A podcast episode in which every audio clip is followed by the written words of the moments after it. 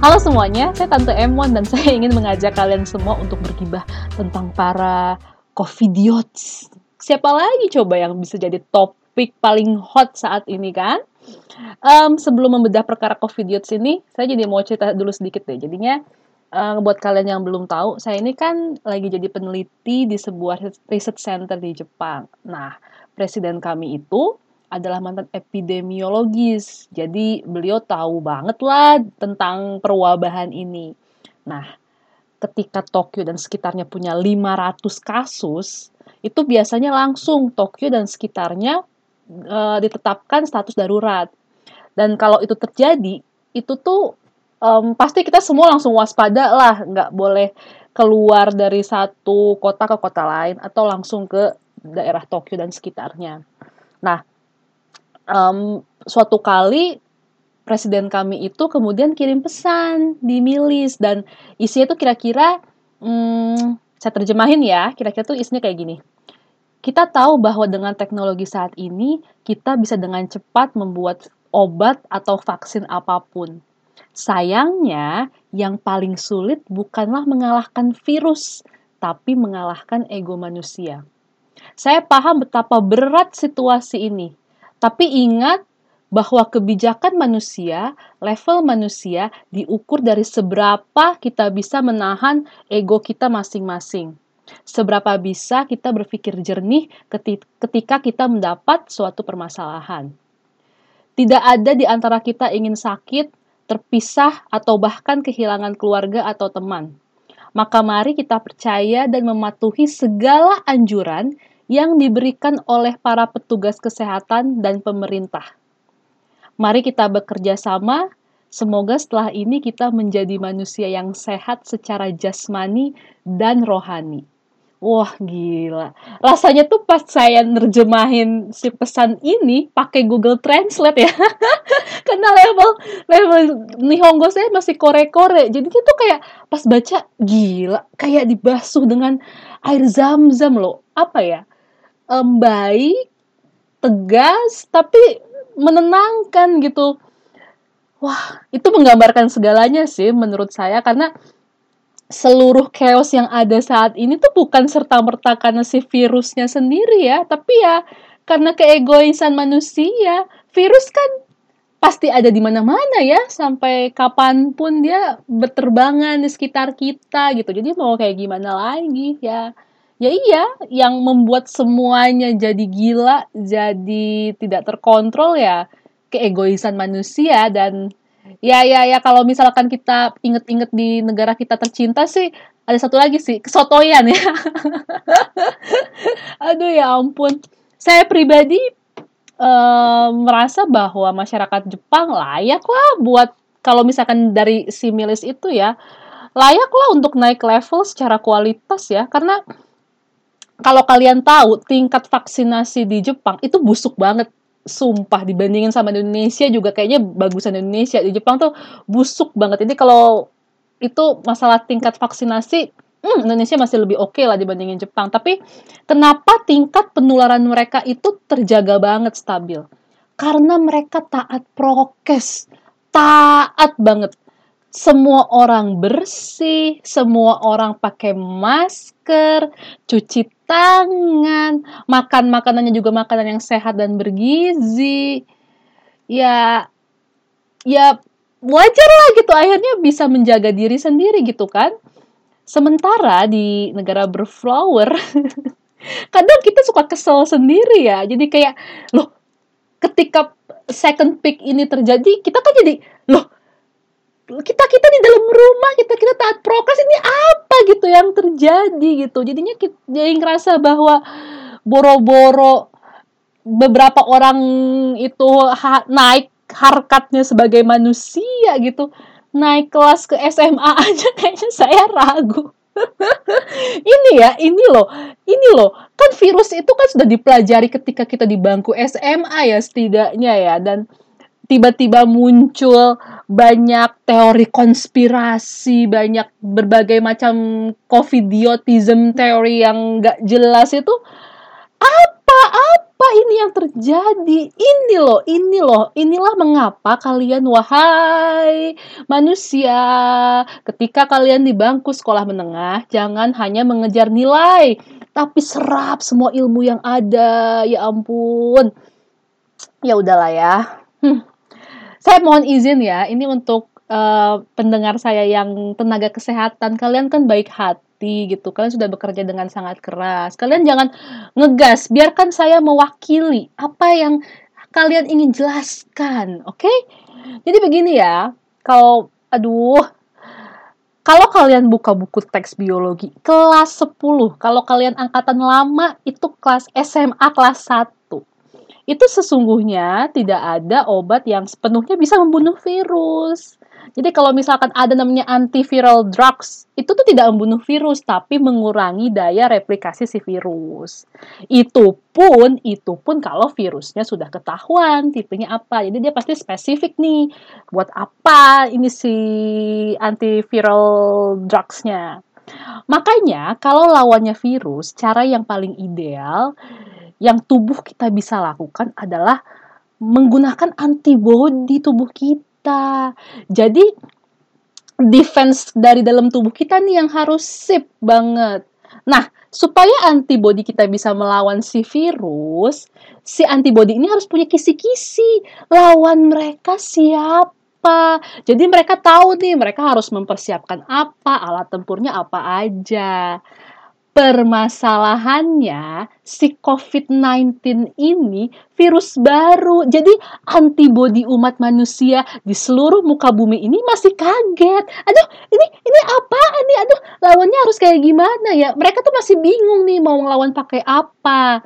Nah, sebagai ikhtiar agar antibodi kita bisa mulai mengenal virus ini, bisa punya alat yang lebih lah buat melawan si virus ini, maka kemudian diberikanlah vaksin.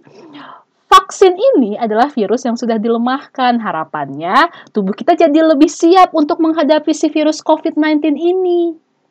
Apakah kemudian jadi kebal? Ya enggak gitu cara berpikirnya. Tidak, tidak, tidak, tidak. Cara berpikirnya adalah kalau kalian lemah di kalkulus, kalian jelek terus nilainya di kalkulus, kalian fail terus di kalkulus, terus kalian dikasih bimbel khusus kalkulus, apakah ketika kemudian tes kalkulus selanjutnya kalian langsung dapat nilai 100? Mungkin tidak. Tapi setidaknya nggak akan nol-nol banget. Karena kalian mulai tahu, oh iya ini cara ngerjainnya kayak begini. Nah, sama persis. Cara kerja vaksin pun seperti itu. Apalagi vaksin COVID ini kan dibuatnya awal banget gitu ya karena status darurat. Nah, idealnya tidak seperti itu. Setahu saya idealnya itu kalau misalkan bikin vaksin tuh um, kan virus itu akan terus bermutasi kan. Nah, proses pembuatan vaksin biasanya cukup lama karena menunggu nih mutasi si virusnya sampai stabil. Jadi bagian yang bikin virus ini bakalan jelas dia ini bakal berubah sampai delta kah, sampai gamma kah, atau kayak gimana nih. Jadi nggak bikin satu-satu kan mereka nggak repot. Nah, vaksin yang ada sekarang belum sepenuhnya diujikan untuk varian-varian yang bermutasi. Jadi pun kalian sudah vaksin, tapi kemudian pongah, tidak taat prokes lagi, lalu apes, terserang virus varian baru, kalian tidak fit dan kalian rupanya punya banyak penyakit-penyakit bawaan yang kalian tidak ketahui, ya kena juga. Alhamdulillah kalau setelah kalian terserang, kalian cuma mengetuk pintu rumah sakit. Kalau kalian mengetuk pintu akhirat, ayo gimana coba? Apakah amal perbuatan kalian sudah cukup untuk menyelamatkan diri dari azab menjadi barbeque di neraka jahanam? Kan belum tentu, ya kan? Jadi ya tidak ada alasan ya sebenarnya kalau misalkan menolak untuk divaksin atau menolak bahwa COVID itu ada, menolak prokes tidak ada, tidak ada alasannya. Apa? Apa secara secara saintifik sebagai peneliti saya saya tidak bisa menerima itu semua secara logika apa apa gitu loh. Jadi ya kalian masih harus pakai masker, cuci tangan pakai sabun atau at least bawa tuh hand sanitizer gitu kan. Apa sih susahnya mengenakan masker? Apakah kalian langsung meninggal gitu setelah pakai masker? Kan enggak ya. Apa sih saya pernah baca gitu ada seorang um, public figure artis itu dia bilang kalau misalkan dia itu merasakan ketika pakai masker jalan tiga langkah kemudian sesak nafas. Lah kalau misalkan yang kayak gitu kan itu bukan salah maskernya ya menurut saya ya. Itu mungkin si artis ini punya masalah jantung atau paru-paru mohon maaf mas. Mungkin masnya harus ke spesialis penyakit dalam ya. Bukan menyalahkan masker gitu. Aduh ya ampun. Ada lagi ada lagi teori yang bilang kalau vaksin ini dipasangi chip. Ya ampun. Vaksin itu kan apa ya? Ini gimana ya? Vaksin itu kan benda cair ya benda cair itu mau ditempelin chip itu kayak gimana apakah kemudian chipnya digerus-gerus dulu yang kayak begitu tuh kayak bisa mikir gak ya bedanya antara zat cair, padat, gas. udah itu udah nggak masuk sih, itu nggak masuk, nggak masuk. Apalagi, apalagi. Oh ya, um, ah virus doang. Masa nggak percaya sih sama kekuatan Tuhan? Masa nggak percaya sih sama Allah? Aduh, ini permisi ya kalau uh, di kisah di agama saya nih, Khalifah Umar bin Khattab khalifah paling sangar sepanjang sejarah Islam ketika ada wabah tahun sekitar tahun 18 Hijriah kalau nggak salah doi juga cabut bro. Itu Khalifah Umar yang sehat, kuat, tidak terpapar fast food, tidak terpapar micin, aneka gula-gulaan yang enak itu maka Anda, kita semua, ya ahli kubur. ya udah dihajar sama tahu bulat, cimol, cireng, boba, aneka fast food, atau bahkan untuk berolahraga itu nggak ada kesempatan beli makanan aja pakai antar ojek. Masa pede banget sih bahwa kita sekuat itu? Gaya hidup gaya hidup kita tuh kalau menurut saya ya sesungguhnya telah membuat kita jauh lebih lemah dan lembek aja gitu. Jadi jadi jangan pongah lah jangan sombong gitu. Udahlah jaga kesehatan. Udah paling bagus disimpan di rumah gitu udah wah paling oke okay banget gitu. Ya kecuali untuk beberapa orang yang saya tahu sekali paham sekali bahwa secara ekonomi tidak memungkinkan untuk bisa stay at home. Tapi kalau misalkan kalian dari pekerjaan dari sekolah bisa stay at home ya udah dalam rumah aja itu udah paling pas pas untuk kita semua gitu. Ya udahlah ya. Ataupun saya tuh selalu berpikir gitu, kalau misalkan ada gitu dari kalian semua, ada dari beberapa orang yang bersikukuh, virus ini nggak ada.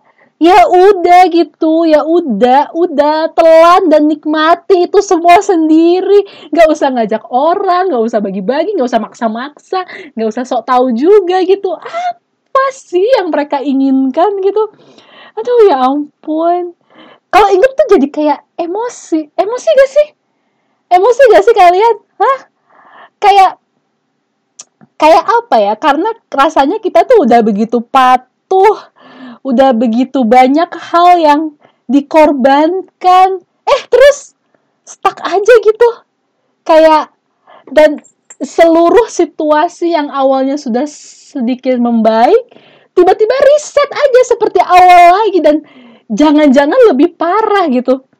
Very uncertain kayak kok kita semua nggak belajar sama sekali ya? Nggak ada proses belajar gitu. Sedih gak sih? Sedih gak kalian nggak sendirian ya? Saya juga sedih gitu. Dan kalau misalkan kalian mikir ya tapi kan lo di Jepang oh, pasti nggak ngerasain dong betapa sedihnya. Nggak bisa. Kesedihan itu sama aja. Saya juga punya kesedihan yang mendalam walaupun nggak kelihatan. Bahkan saya bisa bilang kalau uh, saya juga korban psikologis ya. Dari COVID di Indonesia. Yang pertama itu saya nggak bisa pulang-pulang nih. Karena kalau saya pulang Jepang enggan mempersilahkan saya untuk masuk lagi. Jadi saya mau saya penelitian gitu ya udah tunggu aja gitu sampai entah kapan. Karena mereka menganggap bahwa Indonesia itu berbahaya. Dan ini bukan cuma kasus saya ya itu banyak sekali pelajar peneliti pekerja magang yang stuck di tanah air. Karena kemudian apa ya pihak dari kedutaannya jadi ragu nih mau ngasih gak ya? Mau ngasih gak ya visa ke orang-orang Indonesia ini? Apalagi kalau kalian inget pernah dulu pas diizinkan masuk apa sih tes um, swabnya? Rupanya semuanya bodong ya aduh itu bener-bener bikin geram banget deh ya Allah ya ampun jahat sekali jahat jahat jahat jahat jahat jahat, jahat. terus yang kedua uh, mama saya itu kan penderita diabetes ya, diabetes dan darah tinggi, stroke. Jadi beliau itu harus rutin untuk check, check up ke rumah sakit. Nah, dulu sempat terhenti check up, terus udah gitu sempat um, apa ya, sempat sakit dan susah nyari rumah sakit yang nerima. Nah, sekarang harus terhenti lagi karena karena rumah sakit tiba-tiba penuh aja gitu penuh dan nunggunya jadi lama terus banyak lagi yang kayak misalkan dokternya perawat beliau tuh bilang kalau banyak banyak orang para covidiots gitu yang mereka nggak ngaku kena covid terus mereka datang ke rumah sakit bilangnya aduh saya meriang saya demam nih kayak gimana gimana gimana. Pas pas diperiksa covid kan? Lah akhirnya kan semua orang yang di situ dokternya perawatnya itu kan juga harus terpapar ya sama si covid itu. Ini ini beliau-beliau ini mau menolong orang lain nih bukan hanya anda saja. Ini gimana nih ceritanya? Ya Allah itu kok bisa ya kayak gitu ya ampun astagfirullahalazim sungguh terus yang ketiga ini personal ya saya ingin memperkenalkan seseorang ke mama dan adik saya dan itu semua ambiar karena covid yang kembali picking di Indonesia. Oh my god. I'm getting old. I cannot make any kind of plan delayed anymore. Dan masih banyak lagi, masih banyak lagi. Sungguh ya, ini sangat rumit. Pokoknya banyaklah banyak hal yang kemudian sangat memukul. Jadi kalau saya mau kasar, saya cuma mau bilang ya, hey kalian para covidiot, Anda itu biadab tau Tapi sudah lah ya. Mungkin saya harus mulai memaafkan para biadab-biadab ini walaupun susah gitu. Ah, tapi tapi ya mau kayak gimana lagi? Mengapa kita harus menuntut orang-orang yang sudah terlanjur covidiot ini untuk berubah. Kenapa? Saya kemudian sampai pada suatu pemikiran bahwa jangan-jangan para covidiot ini udah udah sampai mengimani kepercayaan mereka. Mereka sudah bersyahadat, sudah membaptiskan diri dengan seluruh kerangka pemikiran covidiotism dan secara sadar sudah membentuk sekte baru, sekte covidiotism kita kan nggak bisa ya memaksa untuk mengubah iman seseorang. Mau gimana coba? Mau gimana?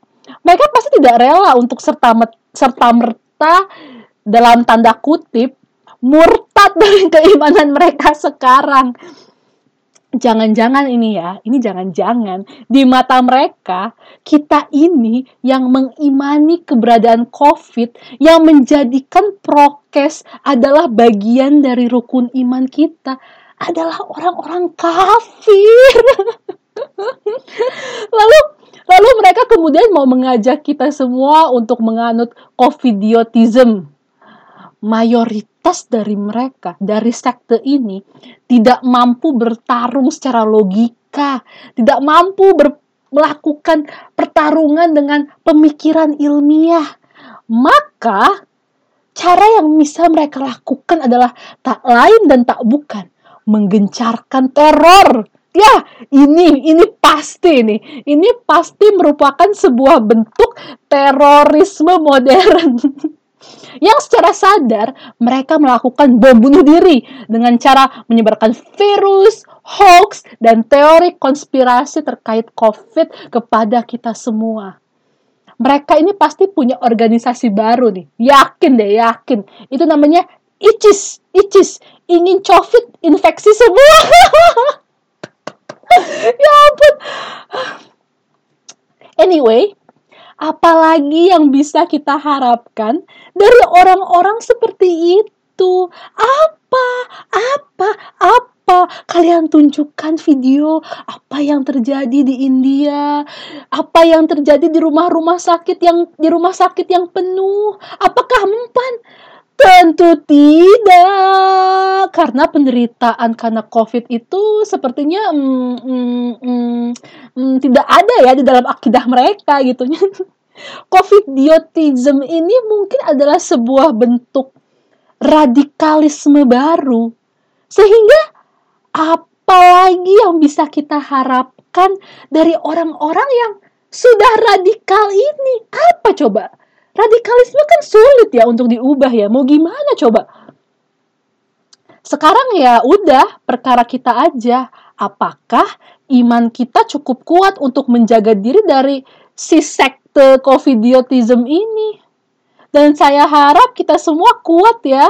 Kita semoga kita semua kuat, semoga kita semua bisa secara jernih, waras untuk menghadapi ini semua dan semoga yang masih punya keluarga atau teman yang terjebak di sekte covidiotism ini bisa diberi kesabaran, kekuatan sehingga mereka tuh mau hijrah, hijrah ke jalur yang benar gitu. Kalau tidak ya hmm, setidaknya semoga kita yang bisa selalu kuat dan bertahan. Ingat, ingat, ingat, ingat, ingat, selalu ingat bahwa ketika kondisi darurat, pasangkan masker oksigen ke diri sendiri dulu sebelum ke orang lain. Oke? Okay? Sehat-sehat ya semuanya ya. Amin, amin, amin. Semoga kita bisa ketemu lagi. Pokoknya sehat-sehat ya semuanya. Saling mendoakan. Sampai jumpa.